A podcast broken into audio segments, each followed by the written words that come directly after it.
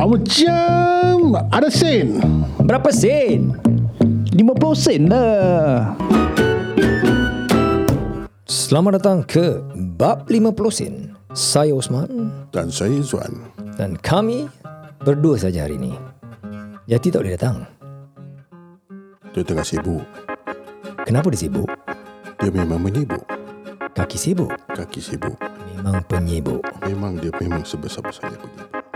Dan uh, hari ini kita mau bincang tentang sesuatu yang you know Wan, kau tahu kan kita ni banyak sangat berbual yang apa ketawa-ketawa, kita buat joke kan. Bila kita punya guest datang berbual pasal serius pun eh, orang nak dengar orang cakap kacau lah, menyibuk lah ada orang bising-bising nak ketawa-ketawa ni. Jadi maka ada itulah sebabnya ha- pada hari ini kita akan lebih serius daripada biasa. Ya betul lah. Walaupun kita tak ada gas hari ini. Ah, itu dia. Cuma gas dalam perut saja yang kita ada. eh jangan ketawa. Oops, oh, uh, maafkan saya. Uh, saya cuba uh, kontrol uh, diri saya. Ya, kontrol ya. Jangan kontrol. Okey, saya apa tu bunyi kau kentut eh? Ni bunyi crossing kau lah. Uh, baik, um, maafkan kami. Uh, kami terdigress sedikit tadi. Uh, di mana kali ini kami ingin membincangkan tentang hal ehwal semasa, Isu-isu semasa ya. isu-isu semasa mm-hmm.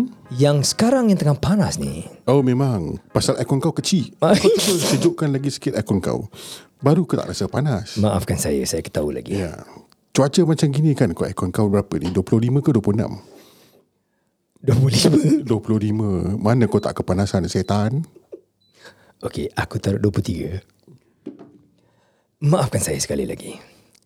Uh, jadi hari ini kita nak uh, bincang tentang COVID dan juga kenapa dan bagaimana cara-caranya pihak pemerintah melonggarkan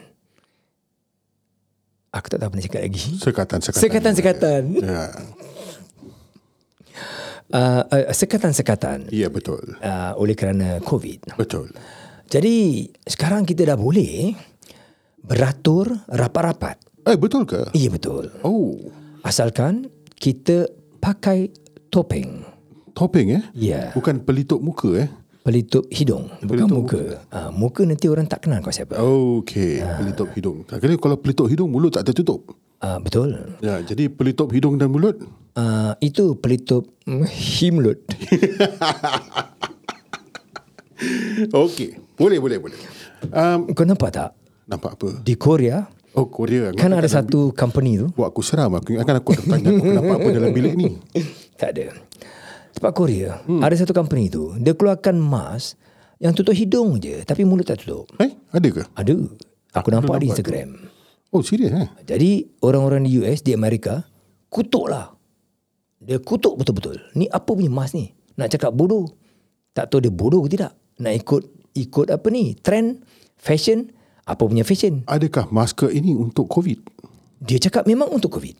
Hmm Jadi pelik juga kan? Betul Jadi kalau bersin Kena bersin melalui hidung Itu Ya dia. hingus dan tai hidung semua terkeluar Ah, Jadi bukan daripada mulut ah.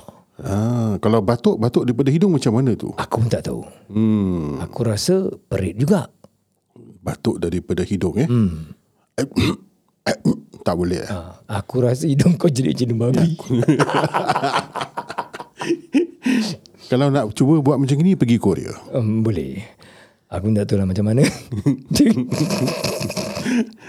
Okey, jadi sekarang Allahu ni kita dah dah di apa beri kelonggaran eh. Ah, Kita ya, dibenarkan untuk um, uh, berada dalam jarak kurang daripada satu meter Betul. Eh. Hmm. antara satu dengan lain ke, sekiranya kita memakai pelitup muka. Betul. Kan? Jadi kalau katakan kita tidak memakai pelitup muka, Hmm. masih tetap kena one arm length ataupun satu meter antara satu dengan lain. Betul. Tetapi Jadi, as a default, mask wearing is still required as a Of default. course, Yes, yes. Ada default mestilah. Tapi kadang-kadang bila kita berkumpul eh. Ya. Bila kita berkumpul, berkumpul, Berkumpul, berkumpul. Bila kita berkumpul, Kumpul bersukaria. dia Kawanku, kawanmu, kawanmu, kawanku ni orang tua dah tak tahu malu. kawanmu. Bukan. Kita reflection, re- reminiscence. Ah, reminiscence, Ah, mengenangkan kembali waktu, waktu kita masih uh, bujang terantang-tang. Hmm, bukan bujang aja, anak budak kecil. Anak abu lagi. Anak abu. Ah. Anyway, jadi bila kita lihat uh, apa sekarang ni kita dah diberi kelonggaran. Ya betul. Uh, ini bermakna um, antara dua. Satu, keadaan COVID kita makin berkurangan. Betul. Ataupun kerajaan dapat menangani masalah COVID kita dengan lebih baik daripada dibandingkan pada dua tahun dahulu. Bukan cakap dua tahun dahulu, tiga bulan dahulu. Sebab apa? Sekarang ni kita tahu Omicron is the next, the new, the latest variant lah. Yes. Kan? Dia cakap variant of concern. Dipercayai, okay, um, Omicron ni lebih infectious daripada Delta variant. Betul, betul, betul. By factor berapa? Was it 100 or 1000 Tak times? tahu banyak kata? tapi aku Banyak rasa lah. sekarang ni kan macam kawan aku kiri kanan depan belakang semua dah pernah Betul. kena. lah. Betul. Adik aku pernah, pernah baru kena Betul. pagi tadi. Betul. Uh, uh, apa yang apa kawan-kawan kerja aku Betul. dah beberapa yang dah kena. Betul. Itu yang aku mengherankan macam tiba-tiba tiba-tiba ramai je. Aku betulkan saja. Ah, kau betul. Ha. Janji aku betul. Betul. Betul. Tapi Sama juga macam tadi pagi. Ah. Anak saudara aku dua orang positif. betul. Ah, memang sekarang kau orang kerja dengan aku. so macam aku cakap tadi kan, Omicron walaupun dia infectious lagi, lagi penularan dia lagi hebat lah orang kata kan. Ah, Tetapi penyakit dia it's not deadly kan. kurang severe lah. Kurang severe tu maksudnya seperti Simptom-simptom dia ada uh, yang Cuba kau experience- bandingkan eh, Delta dengan Omicron. Mm. Okay. Uh, dua-dua bila infected, mm. you get uh, apa respiratory illnesses. Betul. Uh, hidung. Uh, uh, uh, yeah, the, the the the initial stage, right? And uh, I'm not talking about bila kau dah severe stage lah. Okay. Bila when you talk about uh, respiratory illnesses, right? Uh, what is that? That is an infectious stage, is it? Uh, it is the whole thing lah, you know. Macam before you talk about infectious, infectious state is when orang tu dah berjangkit, Ah. lepas tu new viruses is already lah available, and then bila orang tu berbual ke apa, dia senang berjangkit, right? So, dia punya macam respiratory illnesses kan, Ah. it can be uh, daripada light symptom sampai ke heavy lah. Heavy bermakna kau dah susah nak breathing. Kau perlukan apa alat pernafasan. Right, right, Because what happened is tempat lung kau, Ah. we are basically drowning in our own uh, fluid lah. Because what kita, apa kita punya uh, paru-paru uh, buat is virus ni dah ada pada permukaan. Imagine dalam paru-paru eh. Ah. Kirakan on the surface of the punya cells lah. Ini macam paru-paru goreng tu kan. Dia kat luar dia, dia macam membrane. Dalam dia, dalam dia. Dia punya apa? Pembuluh uh, dia punya, dia punya trakea, dia punya tracheus, dia punya lubang angin lah. Okay. okay. Kan? Itu semua disaluti oleh uh, uh, membran dan juga uh, apa specific cell lah, right? Okay. So bila this benda-benda kotor ataupun virus hingga tempat situ kan, naturally badan kita akan keluarkan mucus ataupun lendir Macam mana virus ni masuk ke dalam paru-paru kita?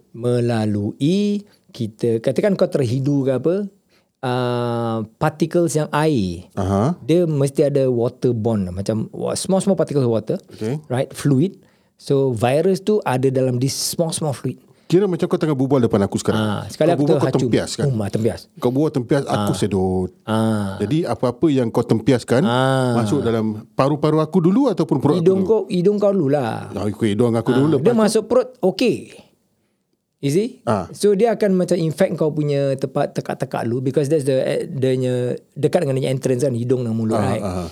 kerongkong. Kerongkong lah eh. Kerongkong. Kerongkong tu lepas tu dia akan pergi. Dia bukan jerangkung, eh? Oh. Tak bukan. Okey, kerongkong. Ha, dia jerangkung sepupu sepipit dia juga aku rasa. Aku rasa juga. Ha, tak betul tak betul aku tak tahu. Bunyi dia apa?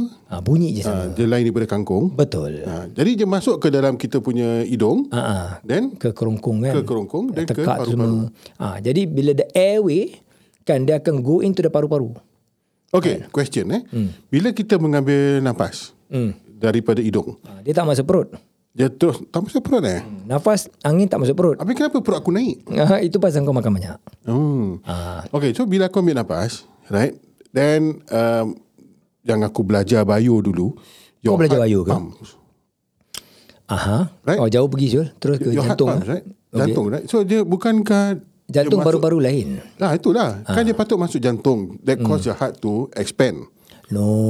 Oh go to paru-paru first Then go to heart lah Ah, ah. I see Okey. paru-paru dan go to the blood vessel. Oh, paru-paru dan blood Ah. vessel dan go to heart. Bila kita ambil nafas, Ha. angin akan masuk melalui hidung ataupun mulut. Ha. Kemudian dia akan masuk ke pipe belakang daripada kita punya anak tekak yang mak- makanan masuk ni. Okay. So that is the new windpipe lah orang kata lah. Ah, windpipe ah. Windpipe akan terus turun dan trakea masuk ke uh, dua-dua paru-paru left and right. Okay. Okay, the lungs. Okay.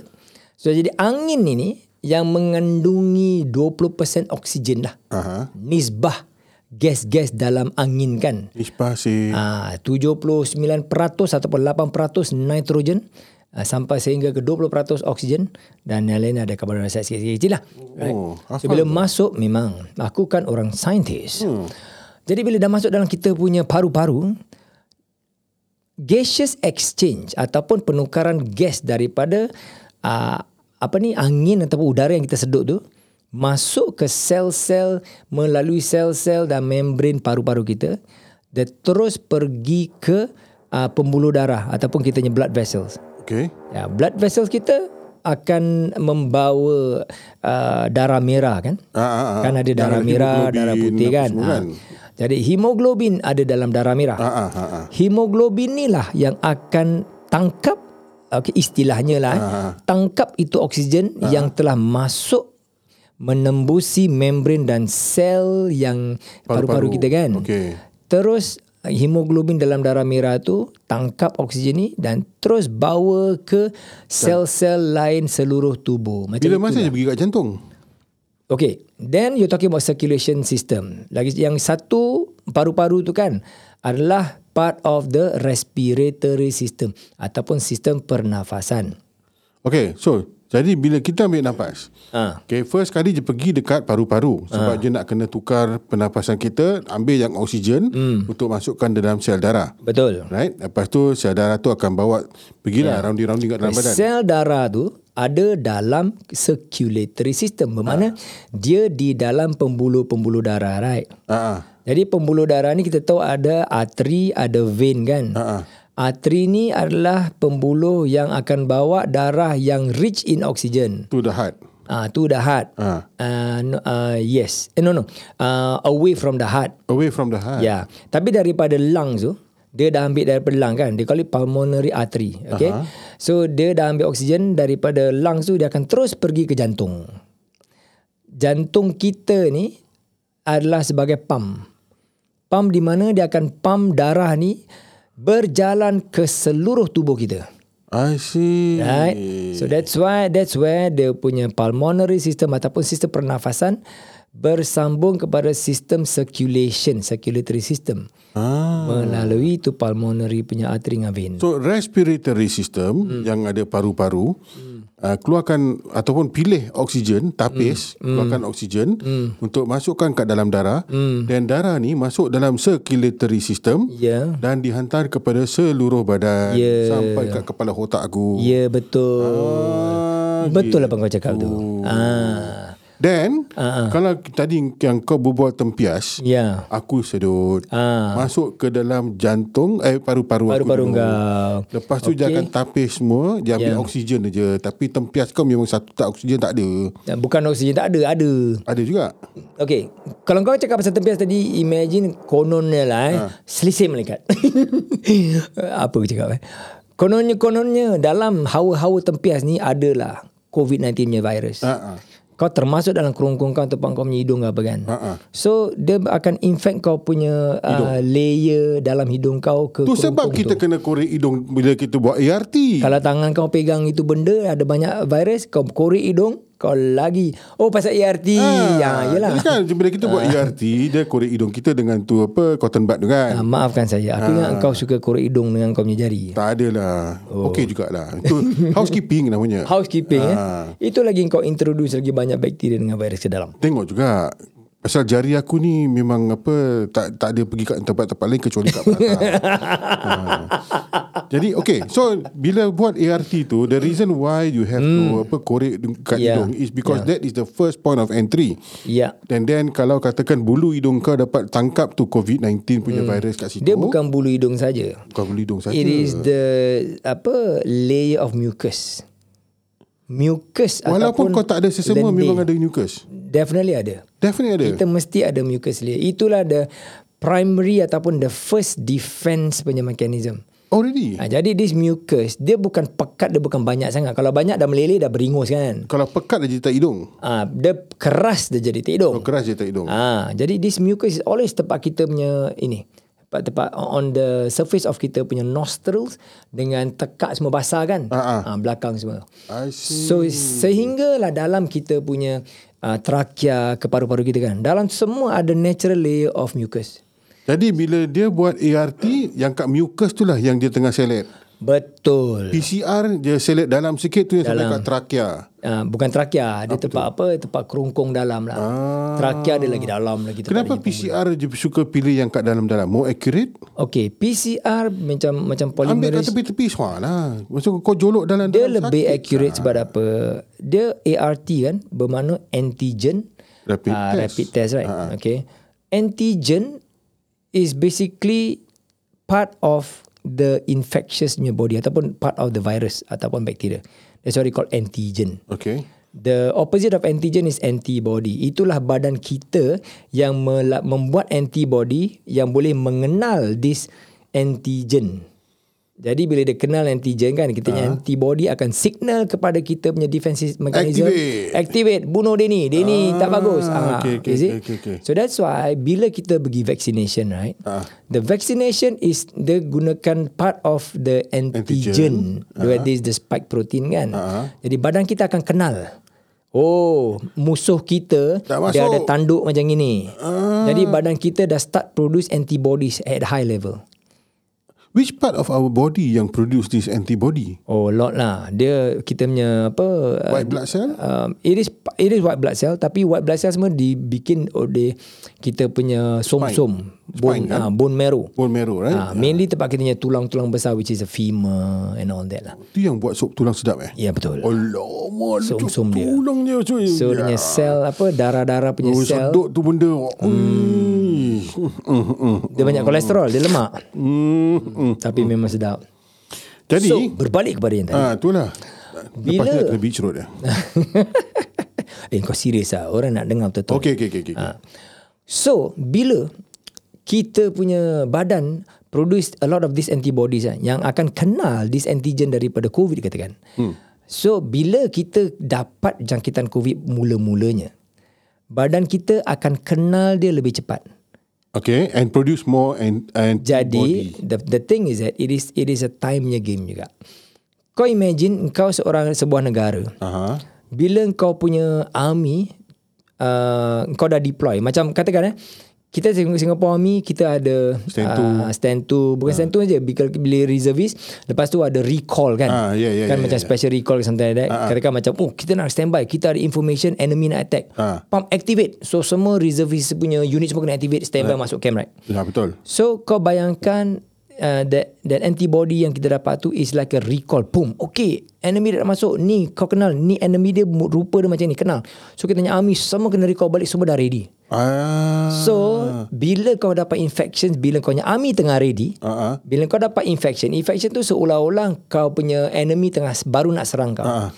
So bila enemy tu baru nak serang kau, dia tak serang macam the whole battalion anu kan. Okay. Dia anu sikit-sikit Dia dulu letak kan. komando dulu. Ah, dia letak komando dulu kan. Ha. Ah. Tapi Amin kau semua dah ready. So bila Amin kau dah ready, Amin kau dapat tebas dia awal-awal sebelum enemy kau dapat masuk dalam lebih dalam uh, kau I punya kawasan and see. build the base.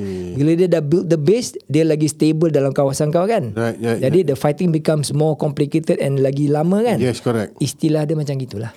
Ah, canggih sih. Ah, so bila kita dapat vaccination ni, hmm. bermakna badan kita dapat melawan jangkitan ni lebih awal sebelum dia Sampai. me, apa menjadi tahap yang dah teruk. Ah.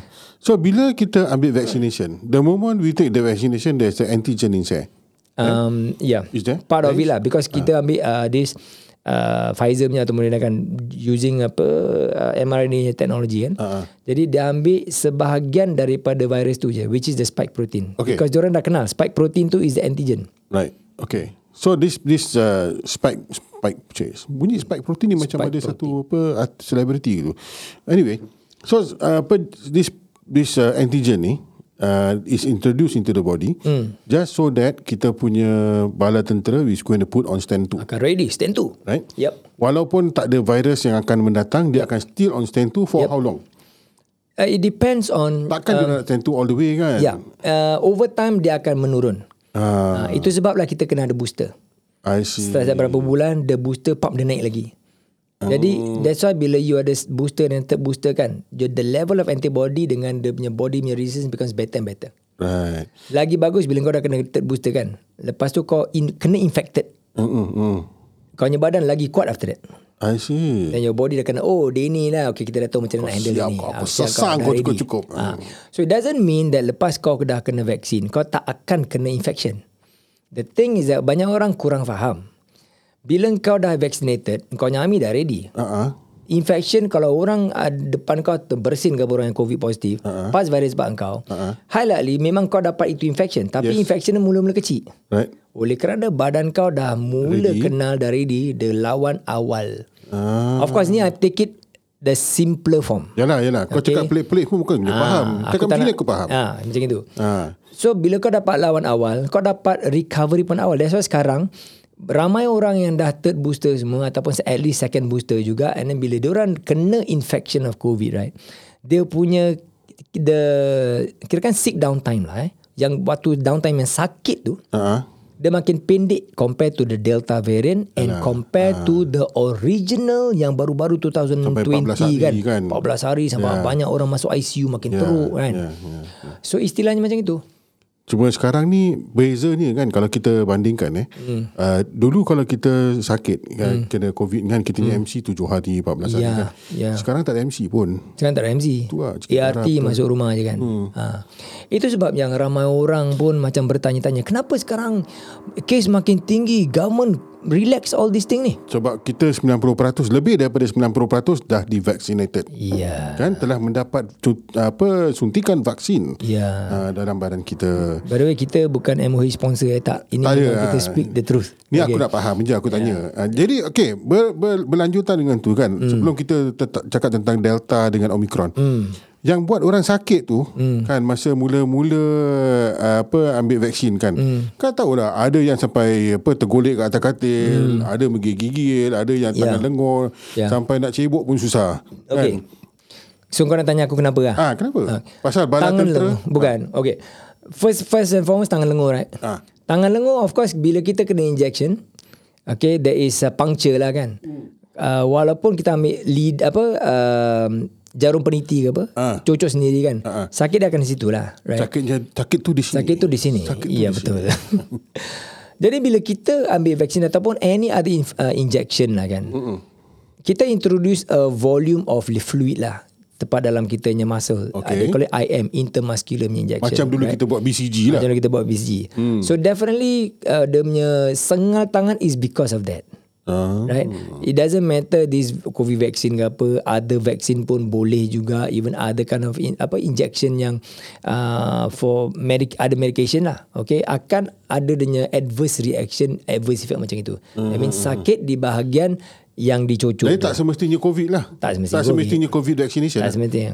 Tetapi bila kau dapat that fever kan. So fever is a natural reaction. Ya, ya, ya, ya. Kenapa orang cakap bila orang inject flu jab lah ataupun you know Tamiflu kan? Hmm. Ya. Hmm. Ataupun uh, apa inject biasa lah, apa uh, diclofenac ke apa untuk painkillers ke apa kan. Orang kata tak sesakit macam inject uh, apa untuk Pfizer ataupun Moderna. Yeah, possibly because of the punya content, right? It, it is a different kind of mixture. Kita nak buat vaksin ataupun that chemical punya ni kan. Ha.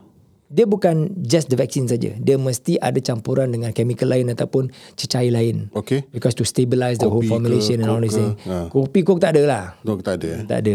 Hopefully lah. You wait long long. Macam Felina cakap kan. so because of that. Then probably introduction to the body kan. Then the body find it macam this is uh, macam foreign particle. Okay. So then kita rasa macam bengkak sikit kan. Uh-huh. Ah. So natural punya uh, reaction badan kita akan buat badan kita akan hantar a lot of uh, blood cells to that area untuk contain the area. That is a very basic of the immune punya response lah. Itu kira macam apa kalau dalam army dia punya defense team lah. Defense team lah. Dia punya So- PDF masuk Ah, lah. So buat dia jadi macam defense bengkak sikit kan. lah. Ah. Ah, Then after that After some time Baru dia macam reduce sedikit Yelah kira dia tak ada Ada apa-apa kan. absorption and all Ah, that, yeah. Reservist kena activate. Habis lepas tu tak ada apa balik lah. Something like that lah Oh. Untuk mudahkan kefahaman Okay. Faham, So- faham, faham, faham. Bila yang demam-demam tu kan Ha. Demam-demam tu is bila This foreign body Any foreign body yang masuk dalam badan kita Kita kena infection by any kind of virus Sama ada flu virus ke Covid ke Ataupun virus yang kita tak tahu ke Flu Sakit type perut 24 ke, ke, ah, salah makan Whatever ke. Ah, Bila you get infected in your system Bila aku cakap system That means in your blood system In your circulatory system tu kan Hmm. Bad- Badan kita bukan bukan circulatory system Badan kita lah kan Kitanya badan akan react with a fever first because it will naturally increase the temperature, body temperature. Because naturally the body temperature akan dapat menghalang the apa uh, bakteria ataupun virus daripada replicating ataupun spreading. Wow, fast. serious. So that, Ah. That is means the natural. bila kita demam tu, yeah. it's Yeah. our body mechanism, Yes. defense mechanism Yes. to for the bacteria not to replicate. Yeah. Habis Ya. In yang the kita way pergi lah. ambil Panadol lah pasal. Because- Biarlah je demam. kalau boleh tahan lah because it will be like oh tak sedap kan right so that's why you take energetic untuk controlkan the system jadi you feel much better Right. Uh, So that's why kalau kita tak ada ubat ke apa ni, body kita punya response memang macam itu. Masya Allah. So dia punya, Subhanallah. ya, cuma it gets dangerous kalau dia punya temperature becomes too high. Yalah, 40 ke That's 100 where kan. dia akan affect especially budak-budak, dia boleh affect the brain siwil lah. punya ni, jadi yeah. the fits and all that kan. Right, right. So itu masalah. So that's why kita kena, kena control dia punya temperature janganlah sampai sampai tinggi sangat. Wow. Right? So that's why you get that kind of events. Itu sebab bila orang cakap ah kalau kau dapat apa demam ni semua that means that vaccine is working on your body. Ah, Memang betul lah. That's a jadi- natural reaction. We should accept lah. Yeah, we should accept lah. Yeah. That is, is something good is happening. Yeah. Kau ada badan sek- tangan sakit, Yeah. Hmm. badan lengur-lengur, kau tiba-tiba rasa macam demam. Means that something is working in there. Betul. Kau Ah. punya reservist unit semua tengah kena activate. Betul. Right? And then dia semua tengah standby Betul. untuk virus datang supaya orang dapat defend kau punya badan. Betul Hmm. sekali. Right. Okay, now come to the question. Apa be- sempat tak kita buat soalan je? Boleh asal last one lah. Yeah. Jadi apa beza antara delta dengan Omicron. Bezanya what we understand now. Bul- Mula-mula bila orang dapat kesan Omicron right. And this was in Africa right. So they notice that with Omicron, wah, the spread is so much easier and so much faster. lah. So that means the infectious punya coefficient dia lagi tinggi. Okay, dia lagi infectious. And then they found sekarang kan dah ada genetic punya apa engineering Yeah. science orang nak apa scientists understand better right. Yeah. So when they take apa sample of the virus, what they do is dia orang breakkan dia punya uh, genetic code. So bila dia orang baca the genetic code kan, then dia orang realise eh banyak sih mutation. And then what was worrying, they they make uh, there is a red flag. Eh? Okay, Omicron becomes a variant of concern. Okay, VOC, right? Variant of concern. Sebab the genetic part where it codes for the spike protein kan, aha? ada more than 5 ke 6 ke 20 mutation. Aku dah lupa. Oh, But there's a lot of mutation tepat dengan spike protein saja. Which means the structure of the spike protein dah berubah. Okay, what does it mean to me? So it means kan bila the vaccine yang diorang buat kan Ah. is based on the spike protein Yes, kan. ah. Jadi dia dah dapat kenal di spike protein macam Okay. mana. And then the body punya mechanism akan tahu virus ni and then Yeah, dia akan serang. correct. So imagine kalau adanya marker dah berubah, kau nak kenal lagi susah kan? Oh, I see. You get the point? Oh. Ah. So the variant of this Omicron ni dia tukar muka lah. Dia tukar, Dia tukar muka, badan Jadi, dia lah. tukar badan lah. Jadi kau tak kau tak kenal yang this is actually a Yeah. virus. Yeah. Does that make your Bukan cakap tak kenal virus, it is still a virus. Cuma dia punya kau punya bala tentera tak dapat attack cepat-cepat lah? mungkin bala tentera kau mudah confuse. Ah. Because dia punya spike protein dia punya uh, Okay ibarat macam ini lah Uh, kita tahu bila ada apa perang katakan di apa Vietcong eh Vietnam punya war dulu eh Ah, ah. the American soldiers find it difficult to to identify the enemy because the enemy pakai sama macam civilian Okay. kan Ah, ah, kau ingat ah, kan Betul, betul. Ah. so then you don't know what's the army enemy kan then the enemy infiltrate them senang-senang dan malam kena pukul mati banyak right, right, right. and so right. that's why they they find it difficult to win the war kan Right. so istilahnya macam itu sikit lah I see. jadi Jadi disguise badan lah. tak dapat I, I wouldn't use the word disguise but I would say pengenalan tanda dia dah berubah. Jadi kita punya badan nak kenal tanda asal tu dah lagi susah lah. I see. You see? Okay, okay. Ah, so aku that's faham. why, yeah. Sekarang And, aku better faham. Uh, yeah. Sebab uh, apa aku tak tahu what is the difference between delta mm. omicron. Spelling. All I know is that in omicron ni dia lebih infectious mm. kan. Uh, delta ni is less infectious tapi apa yang natijahnya mm. which is that uh, omicron ni daripada delta Yeah. and there is a apa, mutation of the delta virus yang menyebabkan uh, the spike protein in omicron ni ataupun omicron ni dia bertukar badan Bertukar badan Ah, lah. Easy daripada to say lah. gemuk jadi Yeah. kurus dari kurus jadi gemuk jadi orang tak Istilahnya kenal lah. Ah, Right? yeah. jadi your your bala tentera yang kau dah put on standby Hmm. ni nak serang takut salah orang kan tapi Hmm. tak serang takut virus Yeah. jadi that's why it's not effective lah Ya. I wouldn't say it's Kecuali- not effective. The fear was, the fear was sebelum dia, dia orang faham sekarang. The fear was inilah ke, tak tahu kenal. Jadi bila orang infect, infected lagi uh, lagi mudah infected, and then badan tak boleh react fast enough, and then dia punya infection severity lagi teruk. That was the fear. right And then bila within the month orang tengok eh maybe it's not so bad sebab apa there's a lot of mutation kan. And then they realise that eh Omicron kasi dia punya severity much lesser lah. Mm-hmm. Because one week ke two weeks after Omicron was Uh, or is it one month after Omicron was uh, oh. discovered tempat uh, Africa? Uh-huh. I forgot what is the which uh, African nation. They found out that the hospitalization rate due to COVID reduced by 91%. It was reported. Mm-hmm. So that is the first indication when kita dengar, eh, that is possibly a very good news. Sebab kalau dia punya infection lagi banyak kan, theoretically lebih banyak orang akan line up nak masuk hospital. yes yes yes Orang masuk hospital because of the severity, right? yes correct But this because after Omicron, orang realise that Omicron sekarang dah banyak tempat that country, but Asian, apa, African continent kan.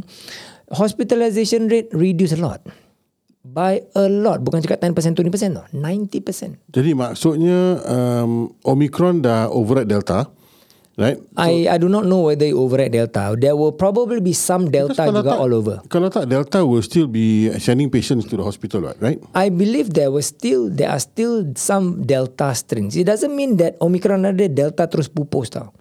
You must remember that okay this uh, mutation happens on a certain certain lines. Mhm. Mm-hmm. Nah kita bukan cakap satu Delta aja. At the point where Omicron mula keluar kan. Delta dah infected berapa juta orang Ramai satu dunia. lah, Ya. yeah. Satu dunia berapa yeah. juta orang right? Berjuta-juta. Yeah, so from that lineage yang yang mutated sampai ke Omicron, there are also lineages yang masih still Delta. Ah. It's just that Omicron sekarang because it spread lagi banyak, so Omicron punya uh, number probably a much more daripada Delta. It doesn't mean that you cannot get Delta infection sekarang. Okay. You just do not know until you get tested, go through all the genetic punya, you know, oh this is Delta variant. Baru kau tahu that is Delta or that is Omicron. Siapa nak pergi buat test tu? There's money lah. Uh, dah tahu kau dah kena sudah lah. But one thing good is that sekarang Omicron is berleluasa lah. And then orang a lot of get infected and the cases are really milder, so much milder daripada Delta punya infection. And does it mean that once you are infected, you will not get infected again? Uh, I'm not sure about that. Possibly you can get infected again, but then again your body has also developed the resistance, and that means kau punya army dah really standby ba- bagus kan. But I know of someone eh, dia get infected. So dia was work from home lah, apa semua MC lah, gedabak semua kan. Tak lama lepas tu, lepas balik kerja, kan dia kena infected lagi sekali lah. Yeah, there are Dalam cases. masa lah. yang singkat. Bukan dalam masa berbulan eh. Dalam masa yeah. mungkin dalam masa satu bulan tu Yeah. yeah. ataupun dua bulan gitu. Yeah. Dia kena infected again. It's possible eh. It is possible. And again, I think maybe, maybe this is aku punya pandangan, aku punya uh, opinion lah eh. I may be wrong.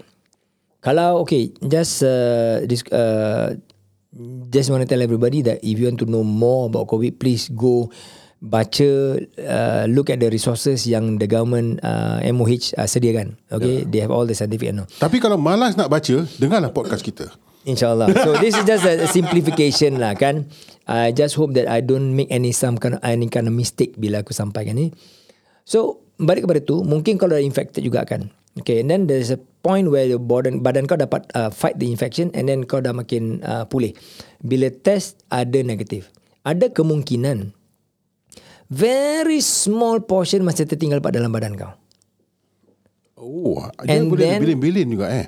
Allah alam possible because there is a report there's this Turkish man kau baca tak Tak. orang daripada Turkey Kan aku cakap siapa tak baca dengar podcast. ah itulah kau dia daripada Turkey dia kena infected and dia record lah dia still uh, tested positive for COVID for more than 100 over days or something like that kalau tak silap aku Itu dia punya carrier carrier carrier apa eh yang Um, big yang question mark lah kan really big question mark lah kan so that that that is the the the thing yang yang science is still collecting this data because okay covid coronavirus infection is relatively new new compared to uh, uh, apa ni flu and all that right Yalah. so the science is still being compiled and being studied right and then why kau boleh dapat uh, infected again and why after kau infection lepas tu after 10 days kau dah negative lepas tu kau boleh test positif lagi Ha. Ah. Is it a reinfection ataupun is it the virus yang belin-belin and then dia hidupkan balik? Right. And then why bila kita kena infected sekarang ni eh mengikut, mengikut uh, apa arahan sekarang lah eh. Hmm. Uh, you only need 72 hours. Dah tak payah 2 minggu untuk IMC.